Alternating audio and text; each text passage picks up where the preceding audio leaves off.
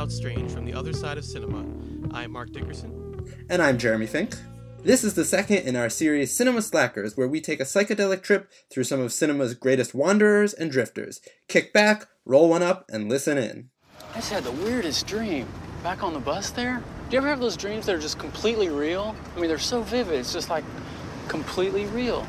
It's like there's always something bizarre going on in those. I have one about every two years or something. I always remember them really good. It's like there's always someone getting run over or something really weird. Um, one time I had lunch with Tolstoy. Another time I was a roadie for Frank Zappa. Anyway, so this dream I just had, it was just like that, except instead of anything bizarre going on, I mean, there was nothing going on at all.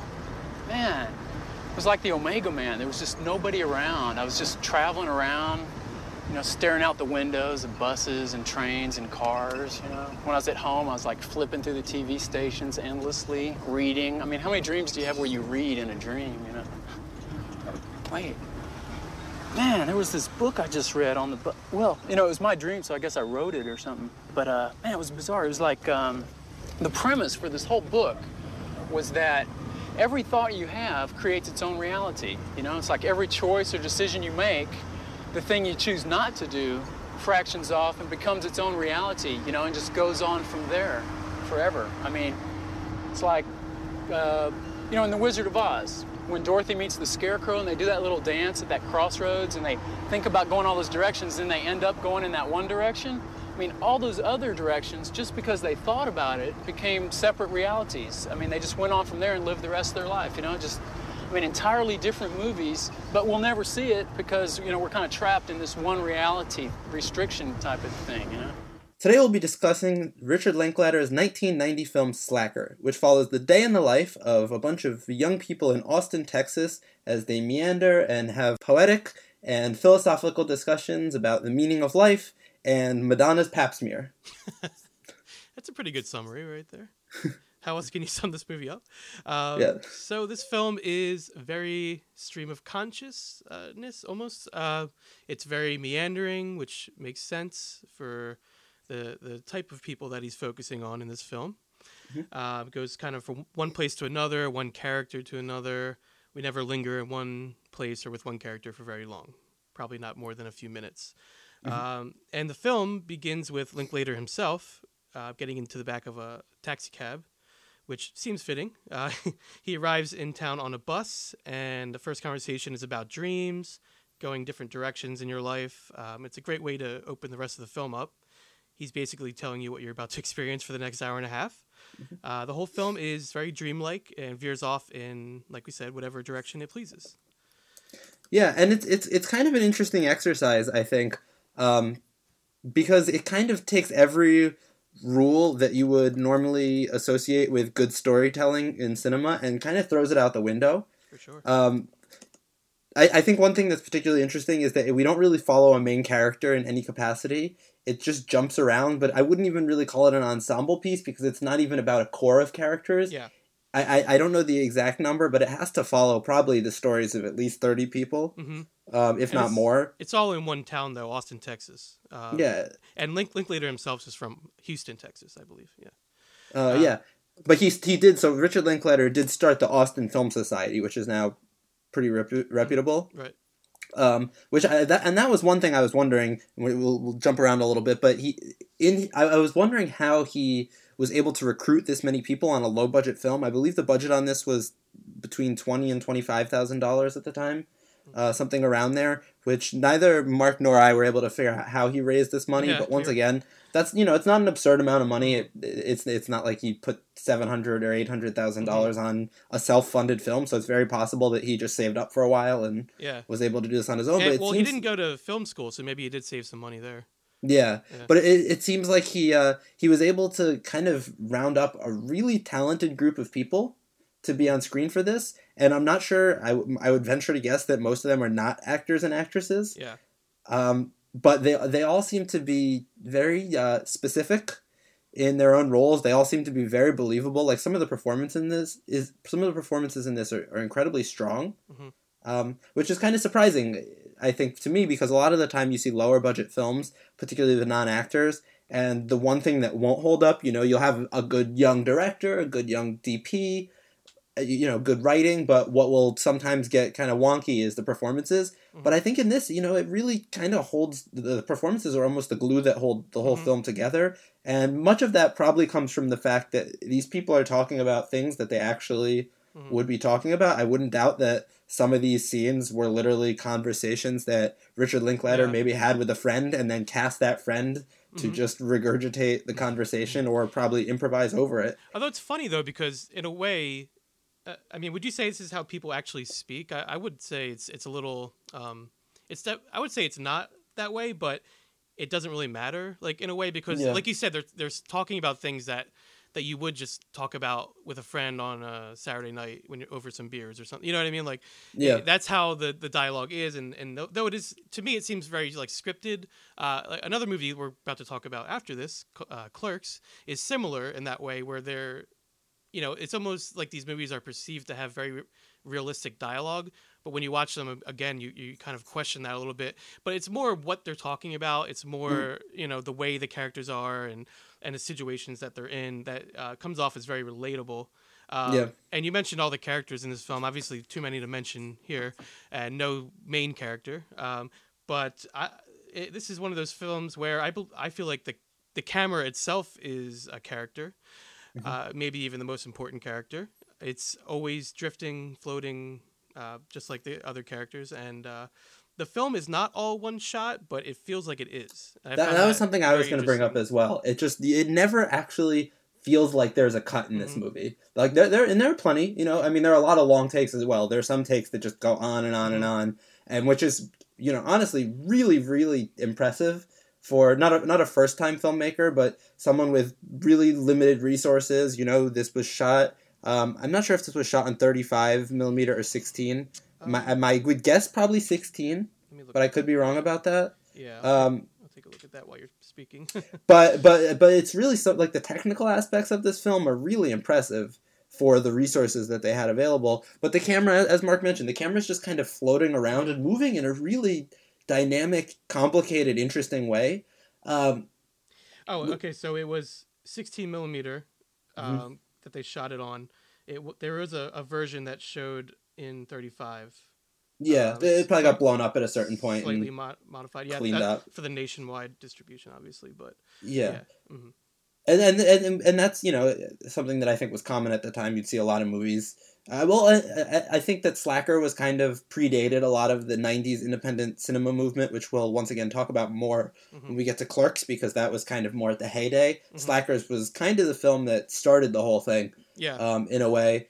In in a way, because I uh, well, it weirdly I started saw a certain kind of, of indie film for sure. yeah a certain kind of American, you know, uh, philosophical meandering Mhm. independent cinema that you would see a lot of throughout the rest of the decade. And there was- interestingly, Yeah. Sorry, I was gonna say there was uh, Sex Lies and Videotape, which was like the first one that people really took notice of in this way, but it was a completely different kind of film. So Mm-hmm. yeah, totally different. Th- This this was more about you know the everyday, the quotidian kind Yeah. of uh, mhm, yeah. conversations that people were having with each other. It wasn't Mhm. about drama because there really is. I mean, there are a few moments of drama in this film. Yeah. You know, there's one scene where someone pulls a gun out, but it gets resolved with That was in like a four or five second long conversation. that was something I wanted to talk about because uh, speaking about the camera uh, and how that is kind of just floating around, we go in and out of people's lives and we only get glimpses. It's funny because in the film, something as serious and eventful as a hit and run is treated with like the same weight as a as a casual conversation or someone Mhm. walking into a cafe. Like it all has that same floaty feel to it. And Yeah. like for the hit and run, we only see the aftermath of it really. Um, and so I thought that was interesting that everything's even keel and almost on the same uh, level the whole the whole film. Yeah. Did you feel And like if you- that when you watched it as well? Yeah, and I feel like uh, in a certain way it made the film feel really long. Mhm. Um, Yeah. which, but I don't want that to come across as a criticism. I, I, I, I don't think it was bad. Yeah, it was like you could kind of just get lost in it, and it Yeah. just felt like it. You know, your your brain had to kind of reset every time you would pick up with new characters because you'd have to figure out who they were about. Mm-hmm. You know what what they were going to talk about, what their situation was. Um, and and I do think though that Linklater did an unbelievable job introducing characters efficiently here, Mhm. um, which I think you have to when there's this many characters because you know you see a, a lot of films where it takes a half hour to really even understand who a character is, and I don't think the camera stayed with any You don't have that time situation for more yeah. than five or ten minutes Mhm. throughout this entire film, and you totally got these little um, vignettes of these people's lives, and you really connected with it. Um, I actually saw a movie recently. It's a Chantal Akerman film, and I'm gonna totally butcher the pronunciation. It's like Histoire d'Amérique, basically like histories of America, um, food, family, and philosophy. Mhm. And it was this film. I just happened to. So I live in New York City, and and I am a member at MoMA, which for any of our New York City listeners out there, MoMA, if you haven't gone there to see movies, it's probably my favorite place to see movies in the whole city. Mhm. Um, but I just happened to notice that this film was playing one day, and I went and saw it.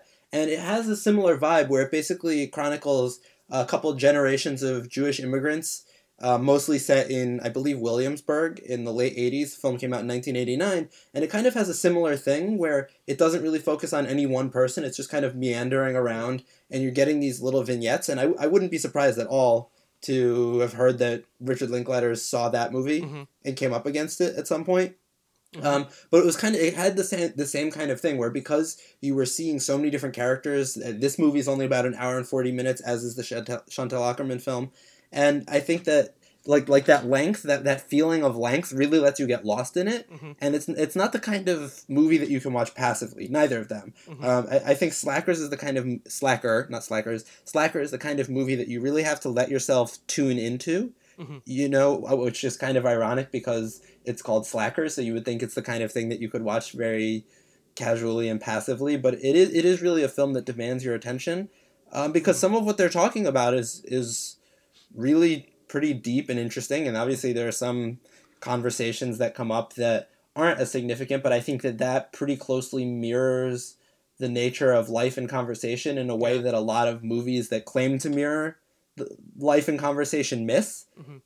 because they, they're able to dive into things that are really deep and significant because we have those moments when we want to talk about you know the meaning of life and we want to talk about individuality versus the collective or you know conspiracy theories but we also have moments where we just want to you know have a drink and talk to our friends about a band Yeah, I, you know I found that some of the most interesting for me anyway. The most Mhm. interesting conversations were just like about relationships or really intimate things like that, um, which there wasn't too much of. Is mostly what you were talking about, were a lot of um, p- political, philosophical conversations, which were very interesting in their own w- way. But for some reason, I, I really um, I kind of my attention was always piqued when they were it was like the more intimate uh, details of the characters. Because and I think part of that is because we only do see so little of each character. And uh, so you kind of want to know everything you can about them in that short amount of time. Like you know we're going to go to someone else in a few minutes. So um, so that was interesting. And I think you touched on this a lot Jeremy. I, I think one of the most interesting aspects of this film is this kind of duality that I noticed. Um, so to explain that a little bit this film requires a lot of patience because as we talked about the pacing is very leisurely um, and kind of meandering obviously.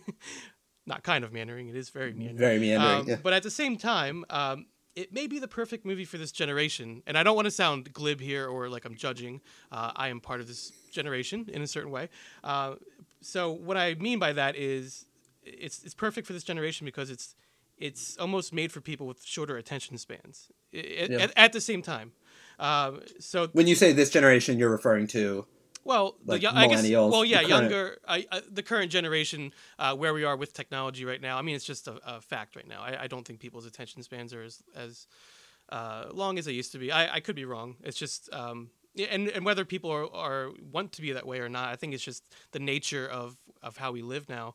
Um, but anyway, w- what I'm trying to say is, uh, the film is kind of both. It's it's leisurely. It requires a lot of patience from the viewer but at the same time, uh, it is constantly going to something new, a new character, a new situation. Um, so it's kind of it's that dua- duality I think that makes it interesting in a way. Um, and uh, but still, the fact that there's a lack of a clear singular narrative means that the film is fairly experimental and may not be for everyone. Uh, which is why it's a cult movie, I guess. But um, yeah, definitely not for everyone. Uh, but at the same time, I found that interesting that you know the way it correlates with, you know, because we always try to bring what we're t- the movies we talk about, no, no matter when they're made, we try to bring it back to where we are in here and now, 2019 now, uh, and that's just something I was thinking about. What, but what do you feel about that, Jeremy? Yeah, I think it's totally relevant, and I think you know even some of the discussion. I think the form is relevant. Um, like like you mentioned, kind of this short attention span cinema. I think that if this film were made today, it could be released as is, or it could also be something where you just basically get a bunch of short YouTube clips. Mhm. Um, I almost wonder if Richard Linklater, had he come up now in today's world, if he would maybe be a vlogger and not a film director. Um, Uh, yeah, w- yeah. It's such a different world than it was. Yeah. Yeah, because it's one of those things where at least the things he seemed to be interested in at the time he was making this film. Obviously, you know, he made Dazed and Confused. He made School of Rock. You know, he, he he's made some films that are a little more uh, Hollywood. Everybody wants some, but a lot of the stuff he's dealt with is also just how do real human beings interact in in a way that is sometimes cynical but sometimes sentimental. And I think you know if you look at someone like a Casey Neistat or someone like that who is really kind of exploring the same thing, or you look at the Before trilogy, you know that easily could have just been a couple vlogging, you know, as they talk about their experiences with each other. You know, it, it could happen in real time. So, so I almost wonder if it's something that had Richard Linklater been, you know, 25, 30 years old today, you know, if maybe he, he it would have taken a different direction, and Mhm. obviously there's no way to know. This was interestingly, so Slacker a lot of the time gets credited as Linklater's first film. This was actually his second feature film. Mhm. He made a super 8 millimeter uh, film called "It's Impossible to Learn" or "It's Impossible to Learn to Plow by Reading Books," Mhm. uh, which is available. Apparently, I haven't seen it myself. Available as a special feature on the Criterion Collection edition of Slacker. Mhm. So I, I would really like to see that. But it, but it is interesting. I think we do see some of the assured, confident filmmaking, probably because he has that experience. Mhm. A lot of the time, you'll see first features, particularly low budget ones, even from great directors, that kind of uh, don't have the the finished feel that this movie has. Obviously, this movie, you know, Slacker isn't perfect. There's are still, you know, I've definitely saw a boom mic in there somewhere. There, it's not perfect, Mhm. but for a movie made for the budget, it's just in my mind kind of so impressive Yeah. how polished it is. Uh, and, and, and but what I did think is interesting is some of the discussions as we relate it to today's world is some of the discussions even seem really really relevant. You know, there was a lot of stuff about Kennedy and you know 1950s and 60s conspiracy theories that obviously today are, are maybe not as relevant. But there were also discussions about global warming. Mhm. There are discussions about, you know, there's the one scene where there's a young man who has his life filled with televisions. You know, he has this room where it's just Yeah. ceiling ceiling to floor televisions, and he says that he hasn't turned them off in four years, which obviously today is kind of how you know. I, I mean, I don't know the last time I just actually shut my laptop down. You know, you put it to Mhm. sleep, but actually to totally shut it down. Yeah. Yeah. So like, when was the last time you you know you shut your phone off, shut your laptop off, Mhm. completely cut out the outside world and just existed? Yeah. That, that's an interesting. Yeah, and thinking about today's sensibilities, it's it's it's interesting. Like, you know, when you were talking about that, you were saying he might be a, a vlogger or do YouTube videos, like shorter videos, uh, and maybe they'd be all connected in some way. But but you would lose the form. I think the form of of, of a feature film is so important to this movie, um, and I don't think it could be.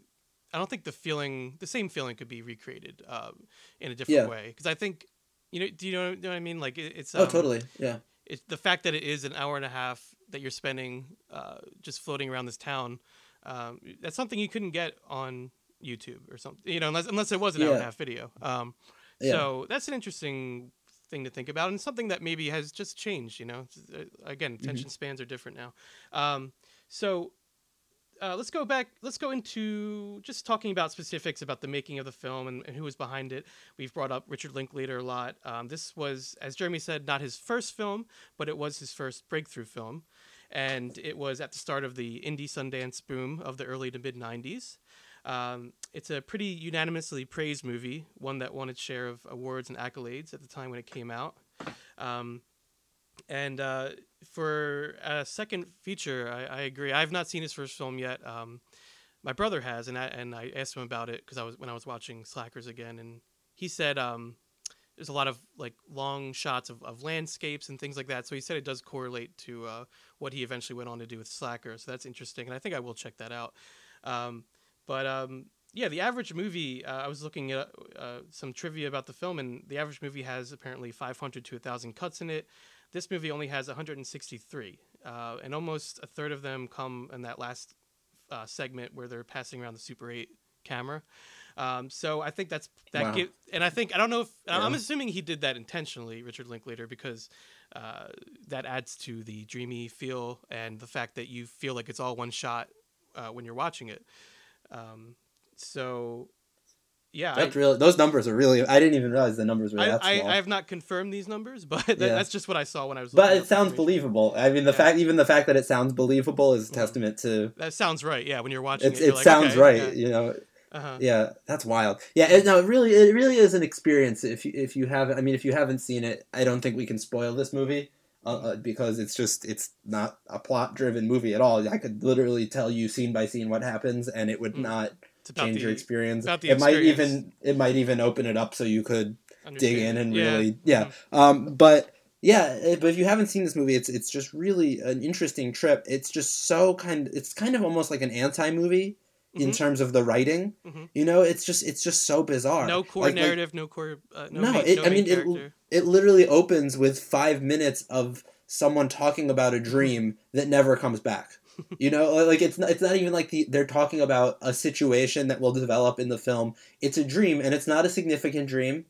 I mean in, in a way it's significant because it, it kind of he's talking about a dream that it's just, just a very average dream you know nothing really happens Mhm. and he's saying maybe it's some other reality and it's that kind of uh, which kind of almost like you mentioned mark describes what the film will go on to be Mhm. it's like this other reality where it's kind of like a dream but instead of it being a wild dream where weird things are happening it's just you know nothing really happens there are some very dark moments though Mhm. Uh, if we say nothing happens but at the same time there's some pretty um like you mentioned there's a hit and run um where someone i believe dies right the woman dies Yeah. I, well, we never find out, but we, we never find out it it's seems it's like she is. it dead. seems like she dies. Mhm. You know, there there are people talking about wanting to, you know, have anarchy ensue, and you know, one, I think one guy says like, remember like terrorism. I don't know Mhm. the exact quote, but you know, terrorism is the voice of the people. You know, there there are some pretty dark people with radical ideas in this, but ultimately, I think the thing that's interesting is that they're not going to do anything. Mhm. You know, like you like knowing who these people are, even from the, these brief encounters, ninety nine percent of these people will never take initiative and act on any of their ideas. Yeah. It's more just that they have them, which I think is is a big thing that this early '90s culture explored. You know, it was kind of the post post Reagan '80s. Mhm. Where everything was material, greed is good, Yeah. and then you have all of these people after that when you know everything had collapsed the, the economy had struggled they were still in the bush years we were, we were just starting to see you know some early like some terrorism going on like the world was in a very strange place Yeah. a very transitional period computers were first coming into people's lives in a big way where people weren't really sure what to do with themselves and in, in a world that is preaching big money and greed and excess and then finding out that that's wrong Mhm. or, or, wrong or problematic it leaves the people who weren't into that to begin with in a very weird place where they can kind of be held up in a way where it's like well look these are the people who never bought into it but then you look at those people and they still don't have jobs they still don't have any money you know they, they, they they're not they're just hardly getting by just talking about philosophy Mhm. and it's kind of like well where do these people who in some way are the ideal because they rejected the thing that everyone else was saying was so great but then we all found out was a, bomb, a ticking time bomb Mhm. but at the same time they're not really contributing on anything they're kind of just living for themselves and their ideas so where does someone like that fit in Yeah, and Slacker was seen as a pretty accurate portrayal of Generation X and, and stuff like that. So um, I I think that it's unavoidable. I mean, Linklater has gone on to say in interviews and, and whatnot that he he's he's strayed away from being a spokesperson, you know, for that generation, which I Mhm. totally understand. I mean, he was just making a film, you know, and whatever statements he was making, he wasn't. I'm sure he wasn't trying to generalize generalize about entire Yeah. um, uh, generation. But when you watch Slacker, you can't deny that you know it's because it, you know what else can you do? It, that's when it was filmed. It was filmed in 1989. Um, so right when you're everything you're discussing, Jeremy, is, is going on, and uh, he, so it's almost like he uh, you know, as everything was on the brink, is when he filmed. He started filming it, Yeah. and um, and we see these characters kind of trying to navigate through that that malaise. Actually, the the malaise of the film it, it reminded me a lot of um of Ghost World. Actually, uh, for some reason, a little less comedic, obviously, but uh, and, and Ghost World's more of a dark comedy. But um, I don't know if you've seen Ghost World, Jeremy, but um, yeah, I have. yeah. Yeah. Did, did you get that kind of feel from it? Just like uh, that kind of youthful malaise. Yeah, Yeah. I did. I think a little less. Yeah, like, like you said, a little less little less quirky, a little cynical darker. and- yeah, but um, Yeah. that kind of feel to it. Um, I, and I think something that the because you mentioned that Linklater kind of rejected this idea of being a spokesman for his generation. Um, I, I don't even think that this movie necessarily is speaking for a generation. I think it's the specificity of it that makes it applicable to the generation as a whole. I think that I, I get the, the sense that the goal was really just describing his own personal experience with his friends and the feelings that they were having. Mhm. And then after it came out, you know, after movies like this came out, after Nirvana hit the scene in a really big way, and that you we realized that there's all these disenfranchised young people in the early '90s not really knowing where they're supposed to go, and they're you know kind of upset about where things have landed for them, but not sure what to do about it. That people then started to say, "Oh, Richard Linklater has his finger on the pulse of yeah, like looking back. like, Culture. oh, okay, yeah. but at but at the time, you know, I think that th- this is just kind of He was supposed like, "This to is be my life. You know, this, this is, is like, my life, This yeah. is, this is these are the people I live amongst. You know, this is my town. Like, that's Mhm. kind of what it was. Um, and uh, so, but it did inspire a lot of people. And like we talked about, uh, the Sundance. Uh, you know, when when it showed at Sundance, it was a huge breakthrough for him and for indie film in general in the '90s, early '90s, and um, uh, you know, many filmmakers were inspired by it. And not often when we do these series, Jeremy, do we. we do films in order that actually correlate one from One after the to other, yeah. But the next movie we're going to talk about, not to get into it too much, but is Clerks. And Kevin Mm-hmm. Smith was greatly influenced uh, by Clerks. He said this is his number one influence for when he made Clerks. Um, and you can see it for sure being set in one all in one day, and the way the characters speak to each other. Yeah. And just that kind of scrappy. Uh, the accessibility. yeah, the you know? accessibility, like things that you would. Things that Yeah. you would talk to your friends about, you know, when you went to work and things like that. So Yeah, that's what Slacks- that's what this opened the door to. Um, Yeah, Slacker is never a movie that Hollywood, a studio would crank out.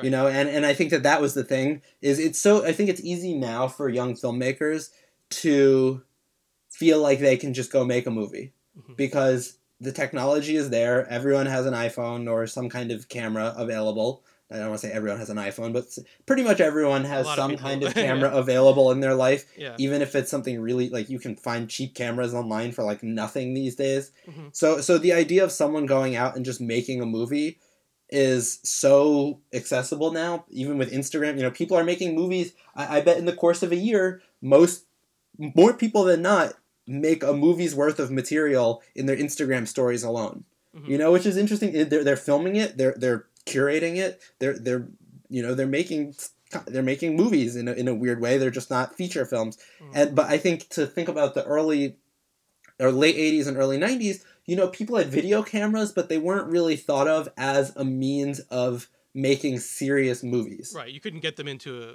the local cinema with with what you were shooting on for most. Yeah. Yeah. And so this idea of someone taking a 16 millimeter camera and making something about his hometown that Yeah. wasn't Los Angeles, it wasn't New York, Mhm. you know, it didn't have any stars in it, Yeah, it was a really yeah, it's a pretty radical idea. You know, Jim Jarmusch had been doing his thing a little bit, and that kind, of, but and that kind of probably predated this and was an influence on Linklater. But I think that the way that this was done, where it, it kind of got rid of genre entirely, you know, it, it, it really was just this slice of life Mhm. thing, but not in a way where it was saying, "Oh, we're edgy, we're slice of life." It was literally just a day in the life with none of the exciting stuff. Nothing Yeah. more exciting really happens, with the exception of maybe the car crash, Well, there's a- than and the an average day. robbery, I guess. Yeah.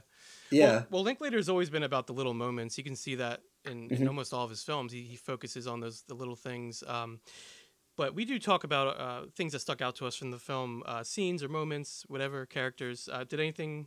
Was there anything like that for you that stuck out? yeah. I well, I think that uh, a couple things.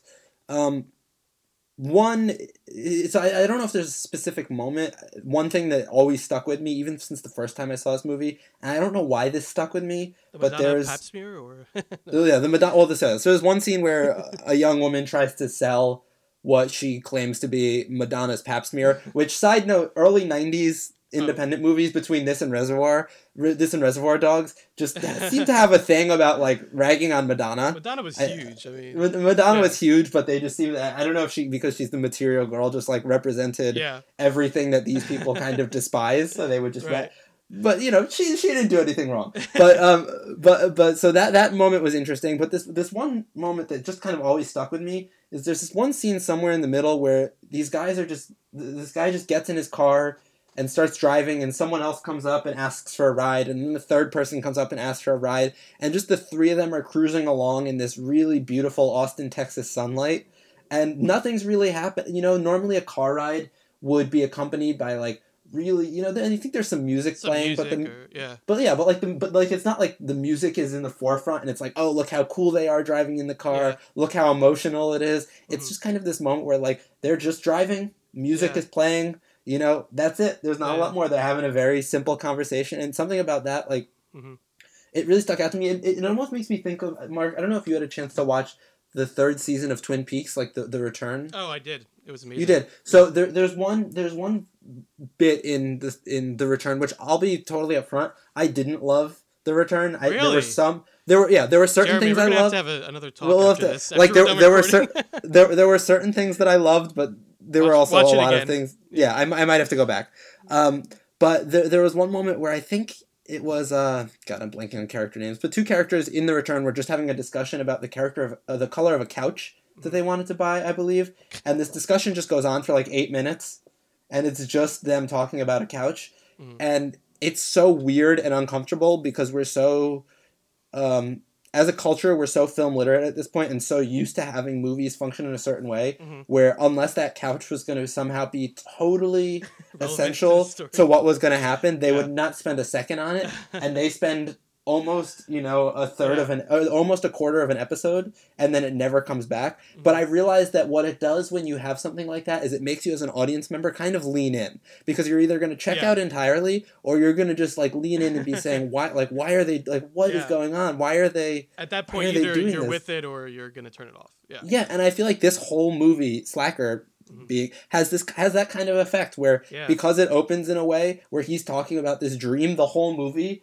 you like like from that opening scene what makes it such a beautiful opening scene is it's so not dramatic that you're waiting for it to become dramatic. Mhm. you're leaning in and you're saying how is it gonna how is it going to become something more? How is it going to grow? And because you're forced to lean in like that you actually are able to disconnect from narrative and just really listen to what the people are saying really just let yourself be consumed by it because so often i think that where movies actually lose people is trying to be too movie like if that makes Too sense narrative driven, right? too narrative Yeah. driven you know too cinematic too purposeful Yeah. and of course you know Too the best in a way. yeah, and and a lot, and obviously there are filmmakers who do that well. You know, if you look at a, you know, a, I feel like well, Fincher is the first one that came to mind. When Yeah, yeah, that, yeah. yeah, if you look at a David Fincher movie, movie like movies that are like Yeah, very and they're you know, amazing. They, pay attention to detail. Yeah, but he does it Mhm. so well that it's Yeah. He thing. so well. But but I think it's that weird in between. But then you look at something like a movie, you know, Goodfellas or something like that. And eh, that's very movie like. There's a lot of significant details, but there's also a lot of shots of them just having dinner. hanging you know, out. and and, it's- and it's those like- are like everyone's favorite scenes. You know. Yeah, and and, Yeah. and so so I think this is and and Richard Linklater, which I, I what I would like to do, and we'll get, we'll get to your favorite moments, Mark. Um, but for me, so Richard Linklater is a really special filmmaker in my life because before I even was into making films, um, so I in, when I was in high school, I played guitar, and that was like my main thing that I was focused on. And I came across Dazed and Confused one day, and Hmm. the soundtrack more than anything just blew my mind. Mhm. And from that moment on, Dazed and Confused was just like my favorite movie of all time. I went out and bought a DVD, and basically what I would do is when I was supposed to be doing homework, I would just watch Dazed and Confused over and over and over again. Um, and I think the thing that, that ultimately got me with Dazed and Confused and most of Richard Linklater's movies that I've seen is the fact that there's a lot going on. Um, you know, there, there, there is a lot going on, but it's those moments where it doesn't seem like a lot's happening, um, which is the majority of the movie in most of his films, Mhm. that it's just so rich with detail. Mhm. You know, it's, It's, it's, just so refreshing alive. in a way. It's, Yeah. it's refreshing that to, to not focus so much on plot or on a certain Yeah. Any of that because you can get that in you know in any almost any film. Um, Yeah. So to see this, like you said, like at the time when it came out, it just blew people's minds. I'm sure. Yeah. And I think that a movie like Slacker, even though there's not really a plot, is kind of it is kind of rich in narrative in a weird way. Mhm. You know, because it's not like because we're just getting these little slices of these people's lives, but you're realizing kind of how just that one little thing that's happening, be it significant or insignificant, how by the next day they're going to be a slightly different person. Yeah. And to me, that seems so much more accurate towards the nature of change, of human change. That you know, change happens slowly over over time, um, and we don't even notice that we're changing when it happens. There's very rarely an aha moment, or if there is an aha moment, that aha moment has come after months of slowly working towards that aha moment, and we realize that that's that moment because we've been gradually moving towards that. And I think that Richard Linkla- Richard Linklater really, really has a a rich understanding of that and is able to portray it in a way that is engaging, which is difficult. and he's a very good filmmaker, and that helped. I mean, this this movie shows the power of filmmaking because, Yeah. for for example, take that scene that you discussed as one of the moments that you brought up when everyone's in the car driving down the road. If that was just in any other most other movies, uh, it would be probably what a bunch of cuts there and a, maybe even a montage with music over Mm-hmm. Or just one shot, just Or the car driving through the frame. Yeah, or just a standard shot of a car. Um, so the fact that he made this film the way he did and shot it the way he did, edited edited it the way he did, that's what makes Slacker what it is. Uh, more than anything, I think. Um, and for my moment, I was gonna say um, just that ending is of passing the camera around between all the characters. I, I thought that uh, really it was you know just shooting from all their different perspectives i mean you couldn't have a more perfect ending for this movie in a way Yeah. it's very impactful uh, in my opinion what you know when you walk away from the movie i didn't remember a lot about this coming back to it because i hadn't seen it in a long time but i did remember that ending uh, especially him throwing the camera and that, that last shot i mean it just kind of yeah i mean no spoilers here because you really can't spoil this movie but No, not a chance. it- so even explaining the ending, it's you know it doesn't until you've sat through the entire film and watched watched it. Um, I don't think that ending could really have as much of an impact on you. uh, You know what I mean? Um, so yeah, great ending, great way to wrap it up, even though it wasn't really a narrative going on or anything Yeah. like that. This, Um, this is the this is a movie that could have gone on forever. Like this movie, Yeah. they, they could have just they could have gotten in a car. Someone could have driven to the next state over. You go to a different town, and I think that's yeah. kind of the beauty of it. Is it Uh-huh. could literally it could because life doesn't just end. You know, someone you know people die, but there are other people left behind, and Mm-hmm. Other the camera's going to stay with those people, and new stories happen. Mhm. And even if they're subtle, every person is going through their thing. Yeah. Every person is having their ideas, which seems like you know, there and there are a lot of movies and books that kind of do that, but they're so on the nose where it's like, Mhm. oh, you know, where you know everybody it has something going on, it's all interesting, but it, but it's trying to say it really explicitly. Mhm. But to me, the specificity of this, you know, the fact that it never draws attention to the fact that it's doing that, it's like the camera just kind of is on one person and then just Yeah. kind of moves to another, and it's like it, it's not saying like, oh, look at me, I'm making this big point. It's just kind of like, like, this is how it is to me. this is where know? we are right now. You know, this Yeah. is where we what we're looking at. Uh, and you've really you really touched on what my my final thoughts for this were going to be. So I'll go into that now. Actually, uh, so my final thoughts were that this film uh, really exemplifies that everyone is a character in their own way, uh, which is kind of what you were just talking about, and that everyone's interesting and has their own story. Uh, whether it's not a story that you like, they have a story. Um, and even though we may never know them or only get to know them for a very brief time, there's more than meets the eye. So that's what I wanted to just kind of end on uh, with my final thoughts. But what did, what did you think uh, to wrap this up, Jeremy? Uh, my final thoughts would just be, you know, really interesting film, really great for up and coming filmmakers to watch Oh yeah, Um, definitely for sure. because, like we said before, there's just an accessible style of filmmaking, especially today. You know, it's like you you grab a phone and you walk around taking video of your friends talking and you know you write the conversations you're having and even if it's not your big feature film just as an exercise it's definitely something that can be learned from. I think that you know richard linklater's entire filmography is worth watching for anyone. Mhm. you know it, it's they're really fun films to watch. Um, yeah no great film. One of uh, you know like i said linklater is one of my favorite directors and definitely worth checking out So that's all for today. Join us next time as we'll be jumping into the heart of the 90s independent cinema movement and going berserk with Kevin Smith's debut hit Clerks. Thanks for listening to Cult Movie Cult. You can find us on iTunes, Podbean, and Spotify.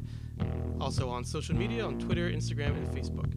If you have any cult films you'd like to hear us discuss on the show, please feel free to reach out to us at cultmoviecult at gmail.com. This has been Cult Movie Cult, and until next time, so long from the other side.